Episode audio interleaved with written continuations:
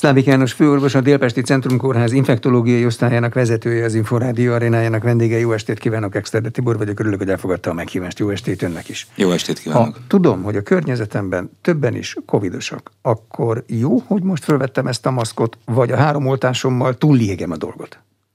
Megfertőződhet az is, akinek három oltása van. Tehát ha valaki úgy gondolja, hogy nem szeretne beteg lenni, lázasnak, otthon feküdni, fájnak az izületei, egyáltalán nem szeretne ágyban maradni, akkor jól teszi, hogyha védi magát, mert a háromoltással is meg lehet fertőződni. Természetesen az nem azt jelenti, hogy a háromoltással nincs meg a, a nagyon nagy védettsége a súlyos megbetegedés ellen, de vannak emberek, akik influenzások szeretnének lenni.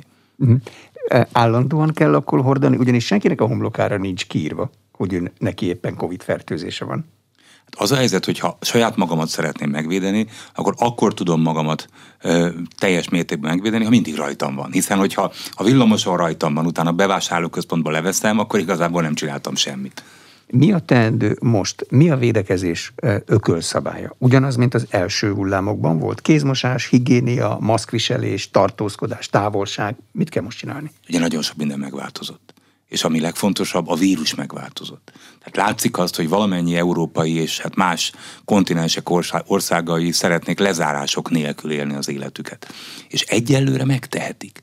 Tehát ez a vírusváltozat, ami jelenleg a szert az földgolyón terjed, ez úgy tűnik, hogy ugyan gyorsabban, erősebben terjed emberről emberre, mint a korábbi változatok, de nem okoz súlyosabb megbetegedést.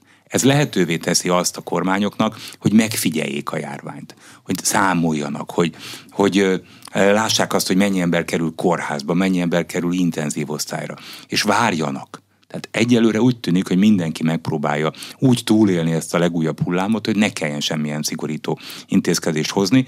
Egyes országoknak ez már sikerült, gondolok itt a jól átoltott Portugáliára.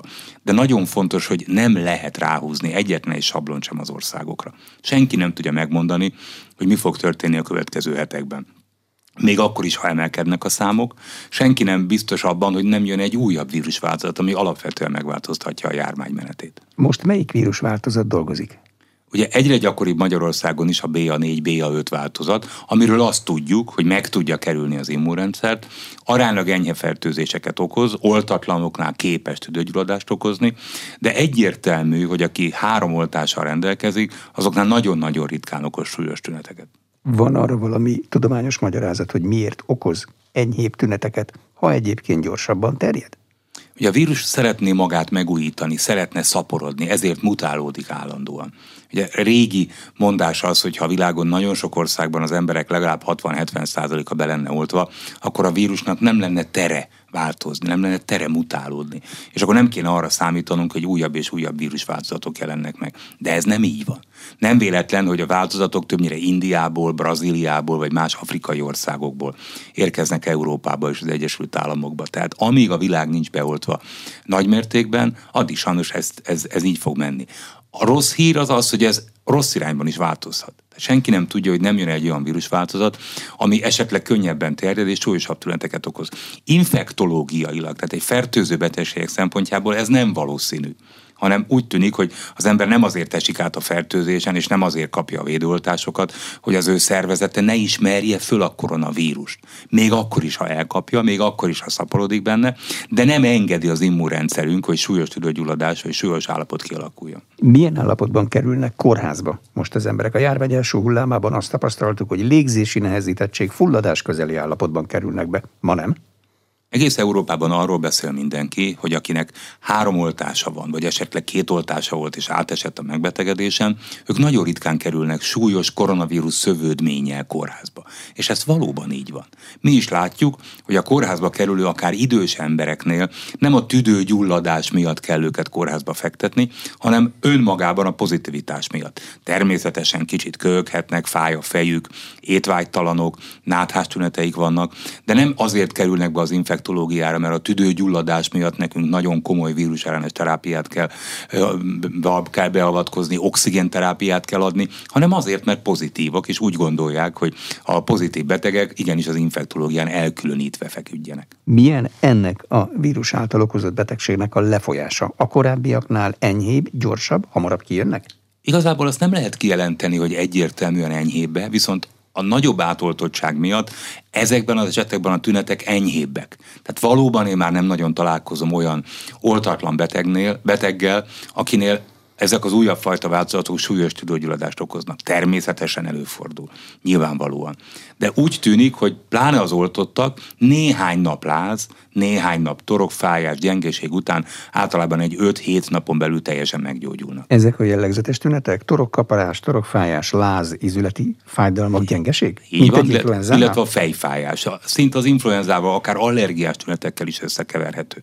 Azt teszi jól, akinél ilyen tünetek jelentkeznek, igenis megteszteli magát. És akkor tudni fogja azt, hogy most egy hétig otthon kell maradni, vagy nyugodtan dolgozhat tovább. Kereskedelmi forgalomban, patikában kapható tesztek biztosan dolgoznak, mert volt egy időszak, amikor ebben sem lehettünk biztosak, hogy ki fogja mutatni. Ez így van, vagy hogy esetleg ezek az újabb fajta változatok ellen ezek a patikában kapható tesztek nem megfelelőek, de megfelelőek. Tehát, hogyha valaki akár orvoshoz megy, akár vesz a patikában egy ilyen tesztet, nagy biztonsággal kimutatható az, hogy ő fertőzötte vagy sem. Természetesen tudjuk, hogy ezeknek a gyors teszteknek vannak korlátai, de hogyha ez a teszt pozitív, akkor szinte biztos lehet be abban, hogy koronavírus fertőzött. Fő terjedési útvonal továbbra is a levegőben a cseppekkel való terjedés? Ugye, mint minden légúton terjedő betegségnél ez nem változott. Az tény, hogy az erősebb terjedés, az, hogy az egyik ember a másikat nagyobb valószínűséggel megfertőzi, ez sajnos a járvány folyamán végig megfigyelhető. Tehát minden egyes újabb változat egy picit jobban tud terjedni emberről emberre, mint a korábbi változatok. Ez ugye a vírus tüskefehérjén kialakuló mutációknak köszönhető. A vírus így próbál menekülni, így próbál még több embert megfertőzni. Egyelőre, hál' Istennek annak nincs jele, hogy súlyosabb megbetegedést okozna kézzel szájba vettétel, ha nem mossuk meg, akkor az ugyanilyen veszélyes, vagy inkább arra kell figyelni, hogy lehetőleg a levegőben ne, ne legyen vírus? Én azért úgy gondolom, hogy a levegőben ne legyen vírus, tehát egy légúti fertőzésnél ez a legfontosabb, ugye az orron, szájon át bejutott vírusmennyiség. Nem zárható az ki, hogy tárgyakkal, eszközökkel ez a fertőzés átvihető, ezért kell folyamatosan fertőtleníteni, de ez nyilvánvalóan a fertőzésnek egy sokkal kisebb útja. Bíztunk egy ideig abban, hogy az erős napsugárzás, nyáron az ultraibolya sugárzás az majd segít. Segít? Nem ilyen egyszerű, hiszen az újabb változatok olyan könnyen tudnak emberről emberre terjedni, hogy náluk ez már nem számít. De ezt egyébként korábban is tudtuk, amikor a közel-keleti országokban, Brazíliában 40-50 fokos rekkenő hőség ellenére is terjedt a vírus. Érdekes, pont a tavalyi évben figyeltük azt meg, hogy nyáron kicsi megnyugodott a járvány, és alig-alig voltak esetek. De ez a jelenlegi kifejlődőben lévő hullám felhívja a figyelmet arra, hogy erre sajnos nem számíthatunk. De nem azért terjed nyáron, mert aki tud, az légkondicionált helyiségben tartózkodik, és ez ott terjed? Hát ott Egyes... értelemszerűen közelebb vagyunk egymáshoz, mert az a munkahelyünk például. Azokban az országokban, ahol ennek nagy hagyománya van, ezt megfigyelték. Az Egyesült Államokban, Japánban, ahol szinte mindenhol légkondicionáló van, ott látták, hogy nyáron is terjed a fertőzés. Egyértelmű, hogy a légkondicionált helységek is veszélyt jelentenek ebből a szempontból, de én úgy látom, hogy a jelenlegi járványügyi helyzet nem olyan aggasztó.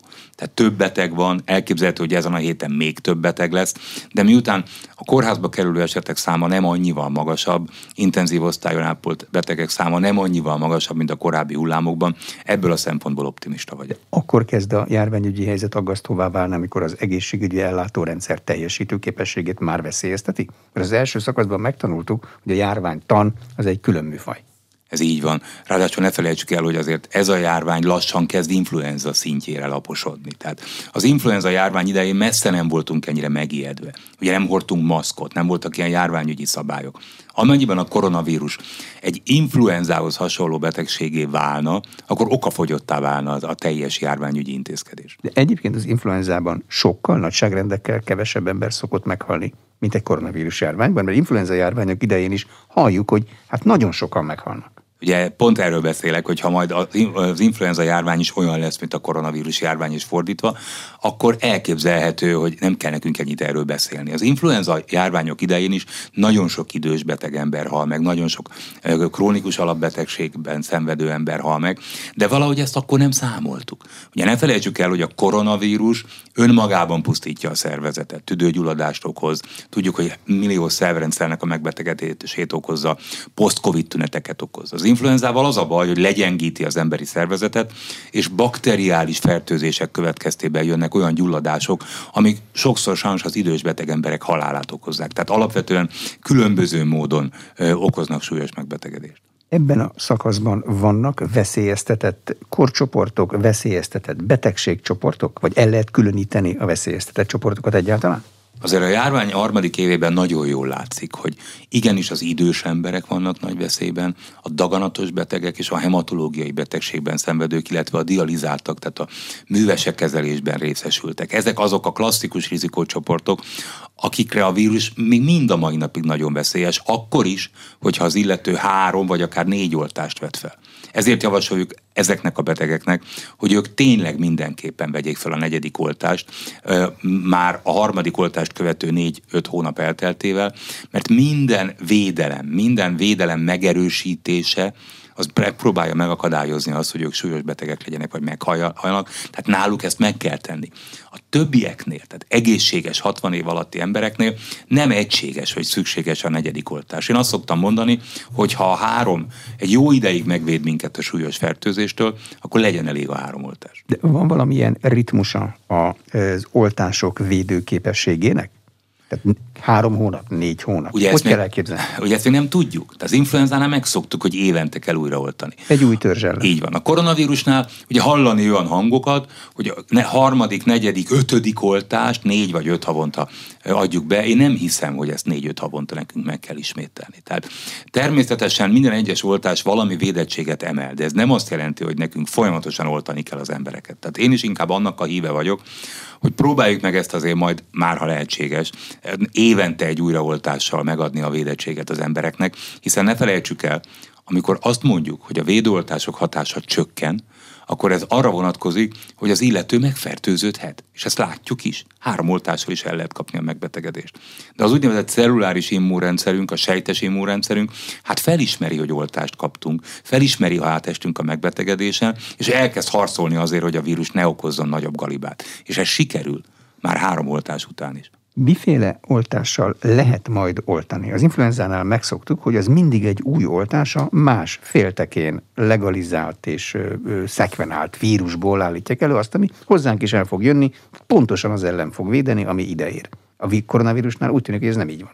A két nagy gyógyszergyártó, akik ezt a bizonyos újfajta messenger ellenes oltást csinálták, mind a ketten elkészítették az újfajta variánsok ellen hatékony oltásaikat is de ez még nem egyértelmű, hogy ezt most kinek és hogyan kell beadni. Van ezekből olyan, amikkel az ismétlő oltásokat kell adni, és ugye logikailag az, az teljesen jól hangzik, hogy egy ilyen ismétlő oltást alakítottak át úgy, hogy az újabb variánsok ellen is hatékony, akkor igenis, akkor ezt az újat adjuk be, mert ez megvéd minket az újabb változatok ellen. De ha megvéd minket a három hagyományos oltás, akkor szükség van erre a negyedikre? Vagy kezdjünk el egy újabb oltási sorozatot, az pláne azoknál, akik nincsenek beoltva, és akkor egy kettős kombinációs oltással vigyük végig. Nem tudjuk pontosan, jelenleg zajlanak azok a vizsgálatok, amik megállapítják azt, hogy szüksége van az emberisége ezekre az újabb oltásokra, és ne felejtjük el, hogy készülnek még újabbak, amik esetleg valamennyi variáns ellen hatékonyak. Mindig elmondom, hogy készülnek tapaszok, orsprék, tabletták, mind olyan-olyan technikák, amikkel lehet, hogy máshogy fogunk tudni majd a koronavírus ellen harcolni. De hogy lehet ilyen oltásokat kikísérletezni? Korábban lehetett arról hallani, hogy nincs elég beteg, akin egyébként lehetne mérni meg lehetne vizsgálni, hogy mit kell adni. Most ezek szerint van elég beteg? Nem, ez egy Vagy ezek jó, elméleti problémák? Nem, ez egy nagyon jó meglátás. Tehát, hogyha ha nagyon sok ember van beoltva, akkor nem marad elég ember, hogy kipróbálják ezeknek az újabb oltásoknak a hatékonyságát, hiszen az oltott embereken nem lehet azt lemérni, hogy valakin hogy hat egy újabb oltás. Ez, ez valóban problémát jelent. És ilyenkor számítógépes modelleket csinálnak, vagy a tudósok leülnek, és megpróbálják kitalálni, modellezni egy hogy hogy fog kinézni az új vírus, és akkor oda próbálnak áll, előállítani egy oltást? Ugye az a baj, hogy ilyenkor jön az, ami ellen én ugye foga körömmel harcolok, elkezdik mérni az ellenanyag hát, szintet, elkezdik né- mérni a sejtes immunitást, elkezdik mérni a memória sejtek kapacitását. Tehát sok mindent lehet csinálni, de tény az, hogy jelenleg így próbálják megállapítani azt, hogy ezek az oltások mennyire hatékonyak, hiszen nincs arra lehetőség, hogy több tízezer embernél, oltatlan embernél meghatározzák az oltások hatékonyságát, mert nincs ennyi oltatlan ember. De van-e már elég tapasztalati tény arra, hogy például az uszodai klór, a víz, az véde koronavírus ellen. Minden egyes alkalommal meg szokták ezt tőlünk kérdezni, mert nyár van. A gyerekek uszodába akarnak menni. Hát maradjunk abban, hogy a koronavírus azért egy légúton terjedő betegség, és az úszodában a vízzel nem terjed, és a víz miatt nem is véd meg minket tőle. Tehát, tehát ez túl egyszerű lenne, ráadásul azért vannak már megfigyelések, hogy ki hol fertőződik meg, és azért az föltűnt volna, hogy aki úszodába jár, az valami nem kapja el. Bár a gyereket említette, azt látni kell, hogy nem csak, hogy egyre jobban terjednek ezek az újabb változatok, sajnos egyre több gyerek fertőződik meg. Tehát amikor mi azt mondjuk, hogy most már a gyerekeknek is van hatékony védőoltás, akkor azt kell, hogy mondjuk, hogy a gyerekeinket is meg kell védeni, mert egyre több gyerek fertőződik meg, gyerekek is kerülhetnek súlyos állapotba, súlyos gyulladásos korképek alakulhatnak ki, sőt, a gyereknek is lehetnek post-covid tünetei. Senki nem szeretné, hogy a gyereke megbetegedjen, érdemes a gyermekeket is oltani. Van arra magyarázat, hogy a gyerekek miért betegednek meg? Most többet iskolai szünidő van, elvileg nem találkoznak minden nap ennek is a vírusváltozás az oka. Tehát valószínű, hogy a tüskefehérjén létrejövő változások sokkal inkább me- megengedik azt, hogy a vírus a gyermekeket is megfertőzze. Nyilvánvalóan nincs iskola, tehát hogyha ősszel beindul az iskola, akkor sajnos komoly esélye van annak, hogy azoknak a jóslata válik be, akik azt mondják, hogy több beteg lesz ősszel. Ez nem azt jelenti, hogy többen lesznek kórházban, de hogy megint több beteg lesz majd valamikor. A gyerek tüskefehérjéje az más, mint egy felnőtt, tehát egy faj vagyunk elvileg, ugyanolyannak kellene lennie, nem? Ezek azért változnak, ezek azért változnak, hát nem véletlen az, hogy nagyon sok fertőző betegség csak a gyermekekre veszélyes, és nagyon sok csak a felnőttekre. Tehát ez a folyamatos genetikai változás, ez egyértelműen megmutatkozik abban, hogy a gyermek azért egy más lény, még az, a fertőző betegségek szempontjából is, mint a felnőtt. Ráadásul a, a járvány alatt az első két évben a gyerekek nem nagyon, eh, ugye nem jártak iskolába, nem találkoztak bizonyos kórokozókkal. Nemrégiben szóba került, hogy van egy olyan fajta nagyon súlyos mágyulladás, ami a gyerekeknél most azért alakult ki, mert a gyerekek nem találkoztak egymással. Nem találkoztak bizonyos vírusokkal, és ez a vírus úgy változott, hogy hopp hirtelen az erre fogékony gyermekek nagyon súlyos mágyulladást váltott ki. Ez is, ebből is látszik, hogy mennyire nem jó az, hogyha nincsenek az emberek együtt, nincsenek összezárva, a gyerekek nincsenek iskolában, nem tanulnak. De van, akkor ezek szerint tudományos alapja vannak a népi megfigyelésnek, hogy a gyerekeknek bizony-bizony el kell kapniuk mindent, ami nem öli meg őket kis túlzással, mert akkor megedződik idézőjelben a szervezetük, tehát megtanulja, hogy a világ mennyi minden ronda dolgot tartalmaz? Én hiszek ebben, de ez nem azt jelenti, hogy én azt mondanám, hogy amire van védőoltás, az ellen ne oltsuk be a gyereket. És ez nem ugyanaz. Nagyon sok olyan fertőzés van, amire nem létezik védőoltás, és örülünk, ha a gyerek átesik rajta például a toxoplazmód ami a terhesekre lehet veszélyes. Ugyanúgy a citomegalovírus, ami szintén, hogyha felnőttkori terhesség alakul ki, akkor, akkor komoly gondokat jelent, hogyha a gyermek nem esett rá gyerekkorában ezeken a megbetegedéseken. De azok ellen, amik védekezni tudunk, tessék oltást adni. Gondolok itt a bárányhimlőre, a humán papillomavírus fertőzésekre. Tehát magyarul egyik oldalról jó az, hogyha a gyerek bizonyos fertőzéseken átesik, másik oldalról, ha léteznek védőoltások, akkor inkább védőoltásokkal próbáljuk őket meg megvédeni ezektől a betegségektől, mert azért ezeknek lehetnek veszélyes szövődménye is. E, van-e összefüggés az influenza ellen felvett oltások, meg a koronavírusra való fogékonyság között, vagy nincs? Minden évben felmerült az, hogy azok, akik felvették az influenza elleni oltást, azoknál bizonyos százalékban enyhébb lefolyású volt a koronavírus fertőzés, de nem tudták teljes mértékben bebizonyítani. Tehát magyarul nincs összefüggés. Úgy tűnik, hiába tűnik úgy egy-két statisztikai jelentés szerint, hogy a koronavírus oltás valamennyire véd a az influenza elleni oltás valamennyire véd a koronavírus ellen, ez nem igaz. Tehát mm. mindenképpen én továbbra is azt fogom javasolni, hogy a következő szezon előtt vegyék fel az idősek, beteg emberek az influenza elleni oltás, hiszen a tavalyi év is kimaradt. Most már két év maradt ki, és nagyon félő az, hogy az influenza vírus is úgy fog megváltozni, hogy egy nagyobb járvány jön. De ha két év kimaradt, akkor honnan fogják előállítani azt az oltóanyagot, aminek majd egy új influenza törzs ellen kell védenie, ami még most nem támad sehol? Általában, ahol a földgolyón felüti a fejét az influenza járvány, ott már látszik a változás, és az egészségügyi világszervezet ezeket a legújabb vírustörzseket szokta javasolni az influenza oltások elkészítése céljából, Magyarország is ezt szokta tenni. Érdekes egyébként, hogy a koronavírus járvány következtében az egyik influenza törzs gyakorlatilag eltűnt a föld színéről, ez egy B-típusú influenza, úgyhogy a jelenlegi oltásokban már nem kell négy influenza törzset beépíteni, elég lesz a három, de elég arra gondolunk, hogy a SARS 1, Az, a koronavírusnak a régi távol-keleti változata is eltűnt a föld színéről, és senki nem tudja, hogy hol van. Bár így lenne ez a jelenlegi koronavírus. Azért is. tűnt el, mert a koronavírus elleni oltásnak valami visszaható hatája volt rá, vagy azért, mert nem találkoztunk, és a szerencsétlen nem tudott terjedni? Azért, mert nem találkoztunk, tehát nincs köze a, a védőoltásnak ehhez. Mm. Ha nem találkozunk, akkor a influenza ellen elvileg védettek vagyunk. Ö... Csak hát nem tudom, hogy nem tudunk-e nem találkozni. Hát nem hiszem, különösen, hogyha a maszk használatot ugye továbbra is ugye nem fogjuk úgymond mm, reklámozni, de tény az, hogy én egyáltalán nem bánom azt, hogyha látok embereket maszkban közlekedni, vagy maszkban lenne villamos, én úgy gondolom, hogy ők akkor az egyéni felelősséggel próbálnak védekezni, és ez nagyon helyes. Mennyi most az új hullám betegségeinek a lappangási ideje? Tehát amikor az ember még nem érzi, de már fertőz. Ez változott? Ez picikét változott, ugye ez, ezért hoztuk előbbre a, ugye a karanténidőket is, hiszen, hiszen rövidebb lett. Tehát úgy tűnik, hogy néhány napon belül már kialakulhat olyan, olyan korkép, ami már fertőzhet. És itt is megvan az, hogy igenis még az enyhe tünetekkel rendelkező személy is fertőzhet. Ugye, ha valaki például hangosan beszél, akkor távozhatnak olyan nyálcseppek a szervezetéből, amik már fertőzhetnek úgy, hogy ő még nem tudja, hogy beteg. Tehát ez a bizonyos tünetmentes fertőzés, ez megmaradt. Ez megmaradt. A vírus ebben nem változott sajnos, hiszen ha tudnánk, hogy más olyan betegségeknél, amik csak akkor fertőznek az illető beteg, sokkal könnyebb dolgunk lenne, hiszen akkor csak izolálni kéne a beteg embereket, és már vége lenne. És a, a vírus kibocsátás szintje az a betegség teljes lefolyása alatt nagyjából ugyanolyan, vagy ebben vannak ilyen hullámok? Hát ezt ugye nehéz meghatározni, ezt nehéz meghatározni. Azt szoktuk mondani,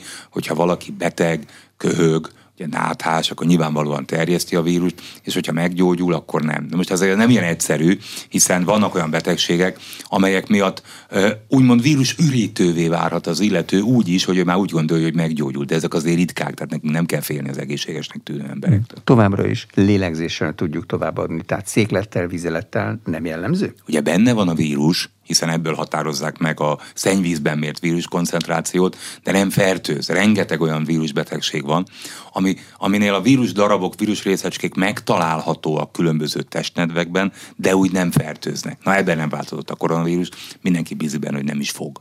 Koronavírus örökítőanyag koncentráció mérés a szennyvizekből. Ez az elmúlt három évben bebizonyosodott, hogy jól jelzi előre, ami a következő hetekben várható? Úgy tűnik, hogy igen. Ugye jelenleg egy aránylag magas szinten stagnál, néhány nagyobb városban emelkedik. Ez aránylag jól jelzi, nem azt mondom, hogy most pontosan meghatároztuk azt, hogy még két hétig emelkedés utána csökken, de ha itt történne, akkor nem nagyon csodálkoznánk. Össze lehet-e hasonlítani bármely ország terjedési teljesítményét bármely más országéval. A korábbi verziókban lehetett arról hallani, hogy például Ausztria az egy laboratórium ország, azt kell figyelni. Rengeteg mindentől függ, úgyhogy úgy, úgy, én azt tudom mondani, hogy nem. Nagyon fontos az, hogy egy országban mekkora az átoltottság. Itt már hatalmas különbségek vannak az országok között. Nagyon fontos, hogy melyik vírusváltozat terjed. Ugye BA1-2, BA4-5, vagy esetleg ez a legújabb Kentaurus változat. Itt megint egy óriási különbség van. Óriási különbség van, hogy mennyit szűrnek tehát, hogy mennyi esetet ö, ö, próbálnak meg kiszűrni a, a, a, ugye a tesztekkel.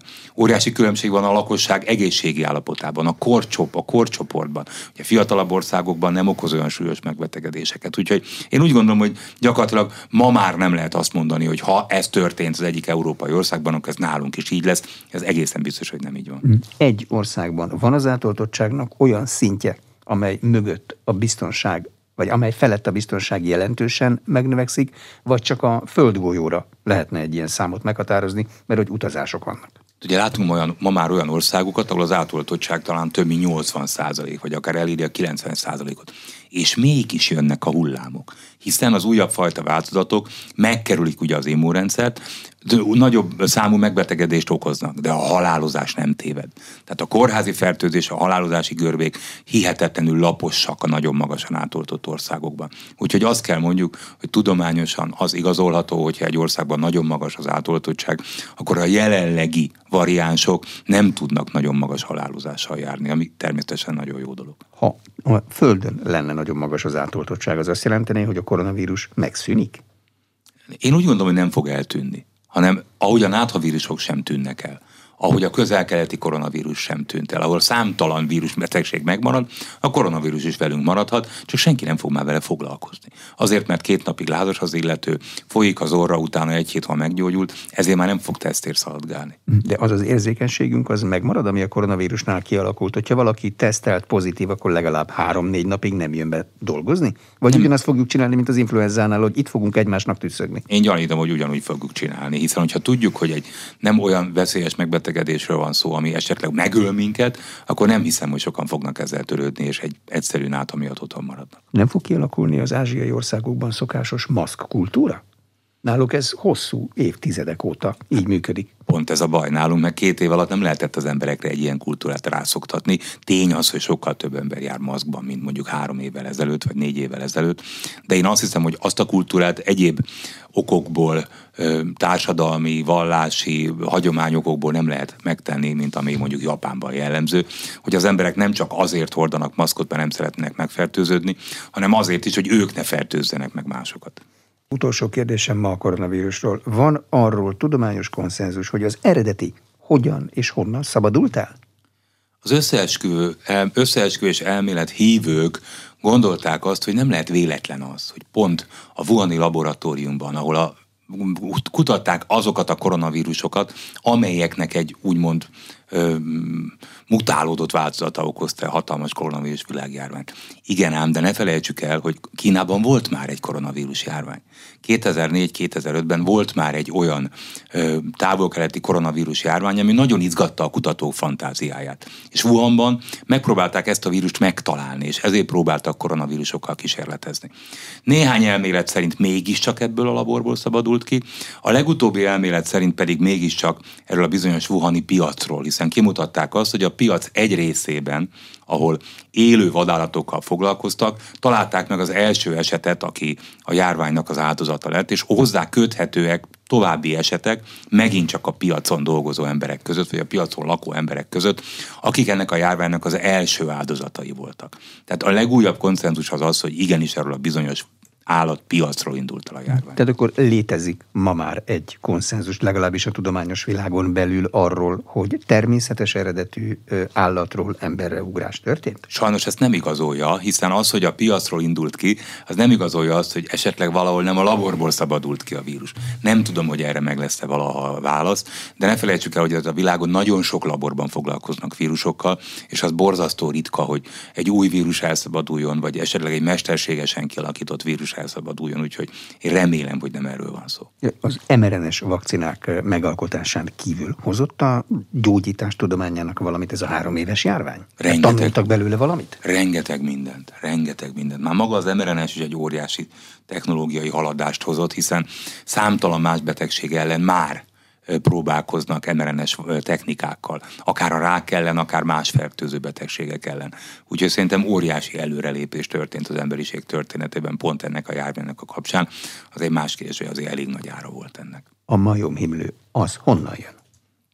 Hát a majomhimlő Afrikából jött. Ugye a majomhimlőt már a neve se jó, hiszen nem a majmok között terjed, hanem egy, egy majom kolóniát fertőzött meg először a világon, és akkor fedezték föl, és mindjárt is nevezték majomimlőnek, de a majomimlő afrikai rákcsálókban él, és a rákcsálók hordozzák tünetmentesen, és innen kerül át akár emberre, akár majomra.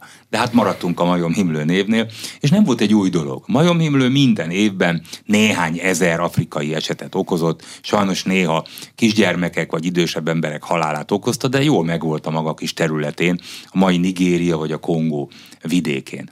Míg nem aztán egy szerencsétlen véletlen folytán bekerült egy olyan közösségbe, ami, hát hogy is mondjam, ezzel a hatalmas nagy gyors utazási szokásokkal átvitte más kontinensre, Európába, Spanyolországba, Angliába, Egyesült Államokba, és olyan emberek között terjed, akiknél a szoros kontaktus kicsit gyakoribb, mint más emberek De között. partnereiket gyakran váltogató meleg közösségekbe kerül be. Első ennyire pontosan meg lehet mondani, mert egyelőre férfiakról tudunk leginkább. Igen, de ugye a majomhimlő nem egy nemi úton terjedő betegség, hanem egy szoros kontaktussal terjedő betegség. Egyelőre nem tudjuk, hogy be fog tartozni a nemi úton terjedő betegségek közé. De tény az, hogy maguk a sebek, a sebváladékok elég komolyan tudnak másokat fertőzni. Tehát, hogyha valaki ilyen kiütéseket észlel magán, és szoros kontaktusba kerül más emberrel, Hát nagy valószínűséggel megfertőzi. Ugye fesztiválok vannak, különböző rendezvények vannak, az emberek szeretnek szórakozni, nagyon sokan összejönni. Várható volt, hogy egy ilyen típusú fertőzés jobban terjed közöttük. A kontaktusnál valamilyen testváladékra is szükség van, vagy akár egy készfogással is. Hát azért ennyire könnyen nem megy, hál' Istennek. Itt azért a sebb váladék fertőz. Ez általában az ilyen himlő típusú megbetegedéseknél eddig is tudtuk, hogy a hólyagok kipukkanása után fertőznek. Persze a hólyagok lehetnek a szájban vagy a test más részein, amik miatt azért még könnyebb a, fertőzésnek az átvitele.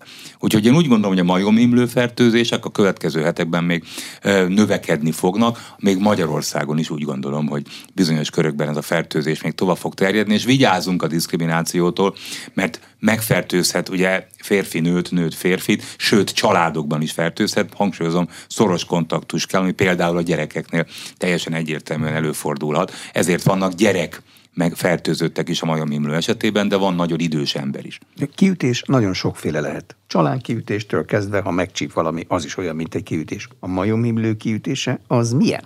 Nagyon jellemző. Ugye erre azt tudom mondani, hogy amikor még volt a Földön fekete himlő, akkor azt mindenki tudta, hogy az hogy néz ki, mert az annyira jellegzetes volt. A majomhimlője is e, szinte itt azért egy picit változott a dolog, és ha a kutatók kételkednek abban, de lehet, hogy változott a vírus.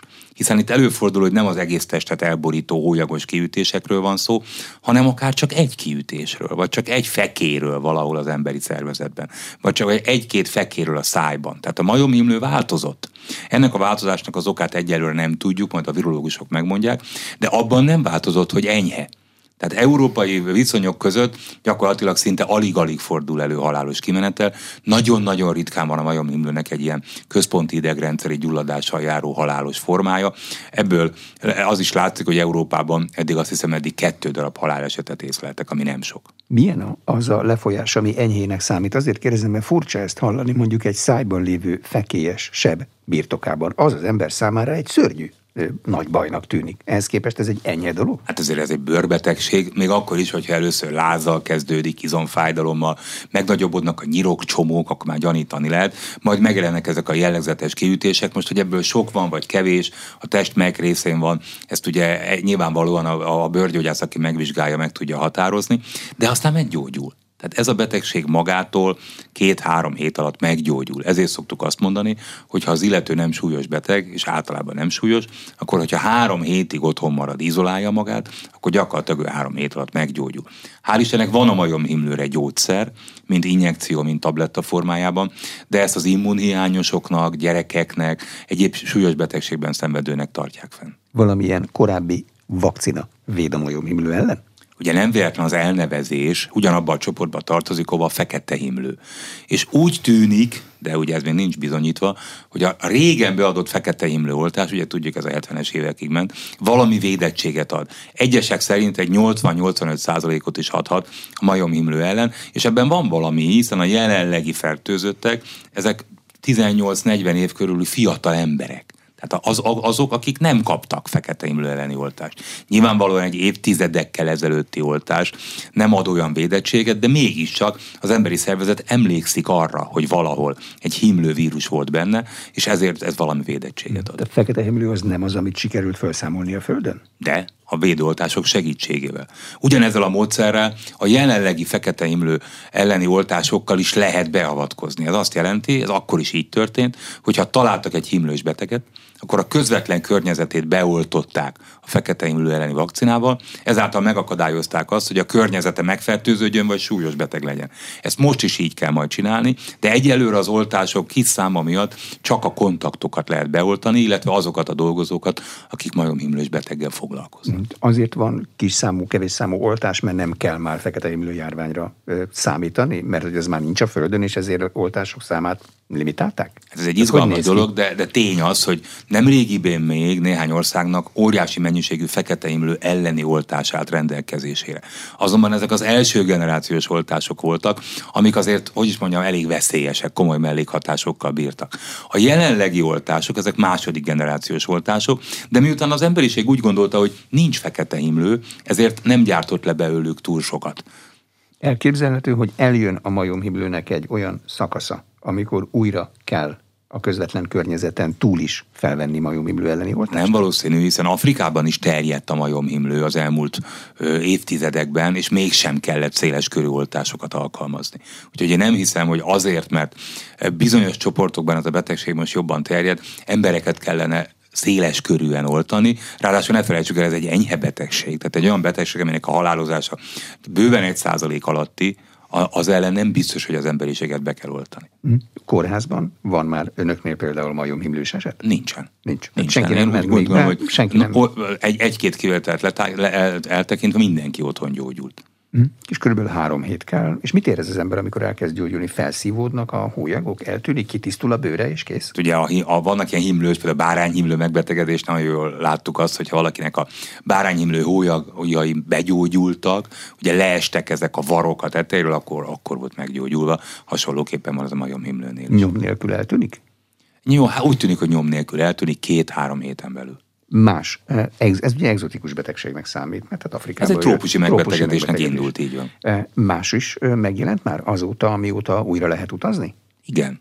Igen, tehát az látható, hogy az emberek most már újra elindultak, akár turisták, akár diákok, akik például egzotikus országokból érkeznek, nyugati országokba, Közép-Európába, és ők igenis hozhatnak magukkal egzotikus betegségeket. Nálunk is elkezdett emelkedni a dengis esetek száma, találkozunk már maláriával, ugye a szúnyogok által terjesztett súlyos lázas megbetegedéssel, féregfertőzésekkel, úgyhogy mind-mind olyan korképekkel, amik az elmúlt két-három évben egyáltalán nem voltak, mert az emberek nem utaztak.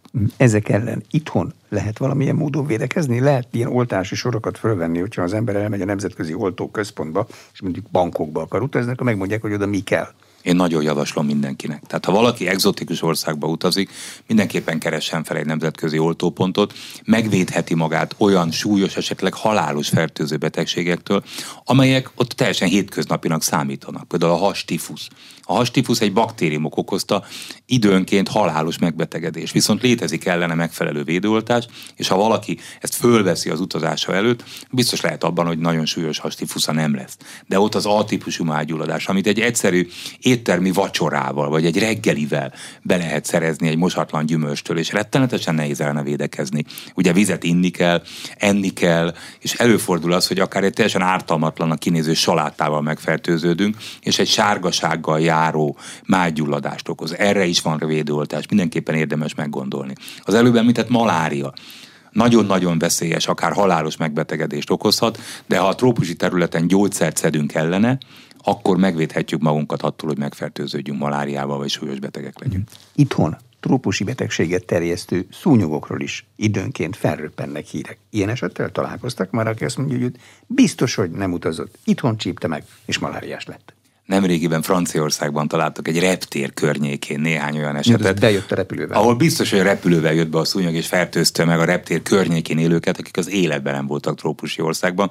Ilyennel mi még nem találkoztunk, és olyannal sem, hogy egy hazánkban honos szúnyogfajta fertőző betegségeket terjesztett volna. De én már láttam olyan ábrákat, hogy 2030-ra eléri Magyarországot délről egy olyan invazív szúnyogfaj, amely képes lesz az előbb említett dengi betegséget, vagy akár a sárgalázat, vagy a csikungunyakort, trópusi vírusfertőzéseket terjeszteni. Tehát úgy tűnik, hogy nem ússzuk meg, hogy a felmelegedés kapcsán nekünk is legyenek olyan szúnyogpopulációink, amik képesek ilyen fertőzéseket terjeszteni, kisebb járványokat kialakítani Észak-Franciaországban, Észak-Olaszországban, Dél-Franciaországban voltak már kisebb trópusi betegségi járványok azért, mert ezek a szúnyogfajok meghonosodtak. De hogy lehet ellene védekezni? Ezek ellen a betegségek ellen föl kell venni védőoltást? Ki kell írtani az összes rovart, amit az ember lát? Ezek ellen Egyik nincs védőoltás. Ezek ellen nincs védőoltás, írtani kell, így van. Tehát amikor a Észak-Olaszországban ez a járvány elindult, azt tudták csinálni, hogy az egész szúnyog populációt kiirtották. De nincs menekvés. Tehát az emberiségnek ezzel számolni kell. Gondolkodnak is rajta, hogy hogy lehetne a szúnyogokat úgy átalakítani, hogy ne terjesztenek ilyen megbetegedéseket. Vannak erre különböző technikák, meglátjuk, hogy hova jutunk 5-10 év múlva. Hm. Milyen fertőző betegségekkel számolnak a következő időben? Ugye most megkaptuk a Covidot, most megkaptuk a majomhimlőt, látnak-e már valamit? ami készül, de még nem indult el. Tehát van-e modellezés? Én úgy gondolom, hogy az emberiség számára hogy mindig a madárinfluenza jelenti a legnagyobb veszélyt. Ugye a madárinfluenza az, amely képes az influenza sebességével terjedni, és a madárinfluenza az, amely képes egyelőre hál' Istennek csak szárnyas farmokat gyakorlatilag teljesen kiirtani az agresszivitása kapcsán. De a madárinfluenza még nem terjed emberről emberre, csak madárról emberre. Borzasztó ritkán, elsősorban kisgyerekeknél, akik szaladgálnak az állatok között, előfordulnak akár halálos megbetegedések is. Retteg az emberiség, hogy ez a vírus úgy fog átalakulni, hogy emberről emberre is át fog tudni ugrani. Hiszen akkor egy közel százszázalékos halálozással járó betegség el tud indulni a maga világhódító útjára. Úgyhogy én úgy érzem, hogy a óriási energiákat a madárinfluenza meggátolására kell fordítani. Hihetetlenül sokan foglalkoznak azzal, hogy előre modellezik azt, hogy mi lenne, ha egy ilyen vírustörzs kialakulna, milyen gyorsan lehetne védőoltást létrehozni ellene, milyen gyorsan tudnánk megakadályozni sok százmillió ember halálát. És a modern influenza ellen ugye az állattartók védekeznek a teljes állomány azonnali elpusztításával. Így van. Ha oda egy beesik, akkor azonnal. Igen, illetve hát van a madárinfluenza ellen is oltás, de hát rengeteg féle van, tehát itt azért nem egy, egy vírustörzsről beszélünk. Magyarországon is előfordul madárinfluenza, de nem arról a törzsről beszélek, ami ezt a bizonyos százszázalékos halálozással álló, többnyire ki Kínában előforduló, ez is Kína, Kínában előforduló törzset jelenti. Mitől százszázalékos halálozású az egyik törzs, és mitől nem a másik? Hát ugye ezek a vírusok rettenetes módon különböznek. Ugye H és N elnevezéssel határozzák meg a, a, a törzseknek a fajtáját, és ebből rengeteg féle van. Ráadásul akkor még nem beszéltem arról, hogy nem csak ember és madár kapcsolatáról van szó, hanem nagyon gyakran ember, madár és egy emlős állat, sertés vagy ló kapcsolatáról. Mind, Baromfi udvarban együtt laknak. Hát akár, mind, és ugye Kínában az állatokat nem úgy tartják, mint, mint a nyugati országokban, vagy akár Magyarországon. Tehát rengeteg lehetőség van arra, hogy keveredés legyen a törzsek között. Hát így alakult ki a híres nevezetes sertés influenza törzs is. Úgyhogy én úgy gondolom, hogy az influenzától kell most félnünk. A sertés, pest is, az Mennyire veszélyes? Na, az, az egy emberre. állatbetegség. Na, az Ugye egy most állatbetegség. Ezt, ahol ki van írva mindenhol a Buda környéki erdőkben, hogy aki tetemet lát, azonnal telefonáljon, viszik el. Szigorú szabályok vannak, hogy a vadászok mikor, milyen csizmába, hova mehetnek, fertőtleníteni kell, hogy ne hurcolják az ország egyik részéből a másikra. De ez tisztán állatbetegség? Tipikus szerencsétlen elnevezése egy állatbetegségnek, hiszen a pestis szóról sok embernek a, ugye a fekete halál jut eszébe, amikor a patkány bolhat által terjesztett megbetegedésben, ugye a középkorban korábban több százmillió ember halt meg. Hát nem, nem, nem, nem, ez egy teljesen más megbetegedés. Ez szintén egy hihetetlenül agresszíven, gyorsan terjedő betegség, amit ha észlelnek, így van az egész állomány sajnos le kell ölni, ezért kell minden, mindenféle módon védekezni ellene. Itt ezekről a telepekről nem kerülhet ki a vírus, nagyon komoly gazdasági következményei is vannak, hogyha egy országba bekerül.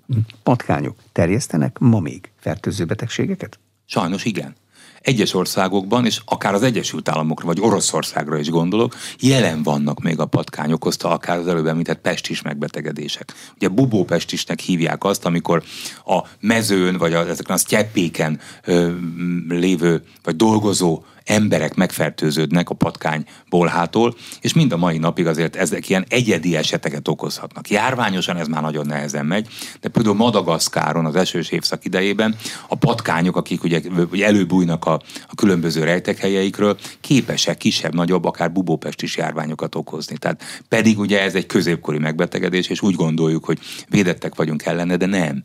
A bubópestis is itt van velünk, hát Magyarországon ez azért borzasztó ritkán fordul elő. Nem emlékszem, hogy az elmúlt 30 évben volt-e ilyen. Egyébként egy baktériumfertőzés, ami antibiotikumokkal jól kezelhető. Koleráról is lehet hallani időnként, meg olyan betegségekről, amelyek úgy tűnt már, hogy réges-rég kihullottak.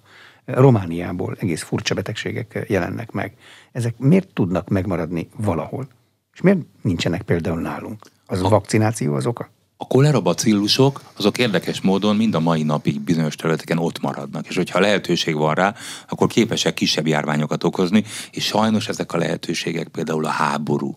A háborúkat nagyon gyakran kísérik kolera járványok, ugye nincs tiszta víz, tavakban, folyókban, olyan helyről isznak az emberek, ahol ezek a vibrióknak hívják baktériumok jelen vannak. És hogyha egyszer ez elindul, és az emberek nem kapnak tiszta ivóvizet, akkor ugye a beteg emberek terjesztik tovább vissza a szennyvízbe a kolera bacillust, ami ezáltal hatalmas tömegeket tud megfertőzni.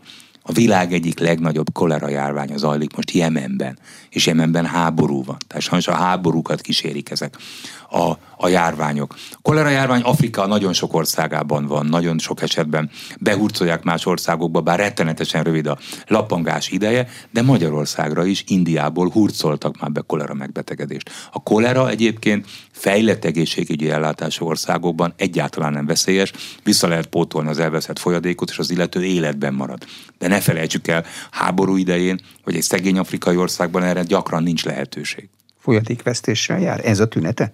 Meg a szörnyű rosszul lét? Mi? A világ leggyorsabban járó folyadékvesztéssel járó korképe néhány óra alatt olyan mértékben kiszáradhat az illető, hogy meghal. Akkor azonnal, ha észreveszik, akkor ez orvosi ellátást igénye, vagy itatni kell? Tehát hogy kell elképzelni? Ugye szegényebb helyeken vannak olyan, úgy hívják, hogy ö, milyen porok, amiket ha tiszta vízzel feloldanak, akkor ez talán képes visszapótolni az illetőnek a folyadékvesztését. Ugye hát ez vagy sikerül, vagy nem, de ugye ahol nincs más, ahol nincs infúzió, ezt így kell csinálni. Fejlett helyeken természetesen infúziókkal ezt meg lehet tenni, bár nagyon nehéz, hiszen a folyadékvesztés egészen drámai mértékű, néhány óra alatt akár több liter folyadékot is elveszíthet az illető. Tehát ez borzasztó nehéz visszapótolni. A mi természetes vizeink, ezek biztonságosnak számítanak?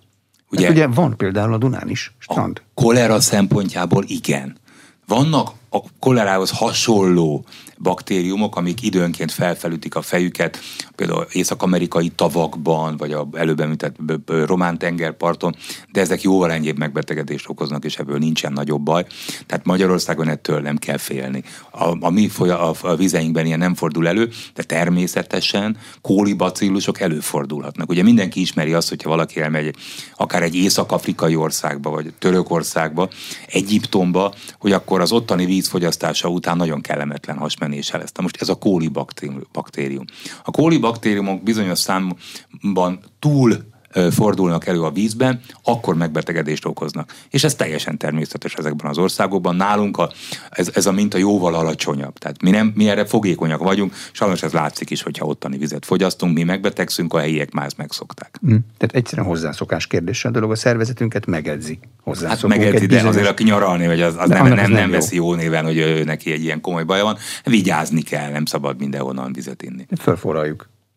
Hát, vagy legalábbis palackozott, legalábbis palackozott vizet iszunk, de nem, nem olyan egyszerű ezért elvédekezni. Ismerek olyan embert, aki vitt magával megfelelő mennyiségű töményitalt, próbált védekezni, és mégse sikerült. Tényleg, ez egy népi bölcsesség, hogy töményet kell inni. Csak azt mindannyian tudjuk, hogy ha nagyon sok töményet iszunk, előbb-utóbb betegség lesz a vége. Tehát tényleg működik az, hogy az ember, hogyha eszik valamit külföldön, akkor egy két pohár unikumot utána küld? Vannak, akik ezzel próbálkoznak, de szerintem egész egyszerűen szerencséjük van, tehát nincs arra semmilyen adat, hogyha valaki nagy mennyiségű alkoholt fogyaszt, akkor megvédi tőle. De tény az, hogyha nagy mennyiségben fogyasztja reggel, délben, este a rövid italt, akkor gondolhatja, hogy megvédi, de nem védi meg. Tehát ezek olyan kólibacillusok, amelyek az európai emberek számára igenis okoznak egy átmeneti hányással, hasmenéssel járó korképet. Akár iszik alkoholt, akár nem iszik. Nem fertőző betegség, de időnként Amerikából jön ilyen hír, hogy féreg jut az ember orrába, és akkor az agya leáll tőle. Ez szerencsétlenség dolga? Igen, ez így van. Ez, ezt ugye, a, a, ahogy szokták mondani, agyevő amőbáknak hívják. Hát ez a szerencse dolga. Tehát agyevő amőbák észak-amerikai tavakban is lehetnek, trópusi országokban természetesen. Ilyenkor szerencsétlen módon az orron keresztül jut be a központi idegrendszerbe, gyakorlatilag száz százalékban halálos korkép, de borzasztóan ritka. Tehát, hogyha valaki ö, ilyen helyeken szeretne a vízben fürödni, nem először erre kell gondolni, hogy ilyen fertőzése van. De a féregfertőzések azért nem tűntek el teljesen. Tehát vannak.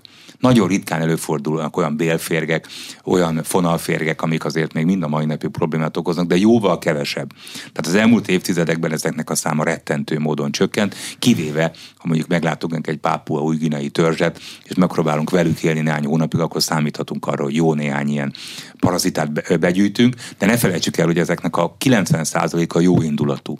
Ők megpróbálnak együtt élni az emberrel. A, a bérrendszerünkben élősködnek, de nem pusztítanak el minket. Természetesen kellemetlenek, és ugye nyilvánvalóan, ha valaki hazaér egy ilyen helyről, és ezt észleli, akkor ezeket ki kell írtani, de hangsúlyozom, ezektől önmagukban nem kell félni. Úgy észleli, hogy belenéz a WC-be És az ürülékében azt látja, hogy rajta kívül ott még valami kis mozgás van. Hát például olyan típusúak is vannak, illetve hát ugye felszívódási zavarokat okoznak, hát ez egy bonyolult egy kicsit. Ilyenkor érdemes azért egy ilyen széklet parazita vizsgálatot végeztetni, és akkor kiderül, hogy van benne ilyen ö, társbérlő vagy nem. Egyszerű gyógyszerekkel ki lehet őket írtani. Köszönöm szépen. Az elmúlt egy órában Szlávik János főorvos, a Délpesti Centrum Kórház infektológiai osztályának vezetője volt az aréna vendége. A műsor elkészítésében Módos Márton főszerkesztő vett részt. Köszönöm a figyelmet, Exterde Tibor vagyok.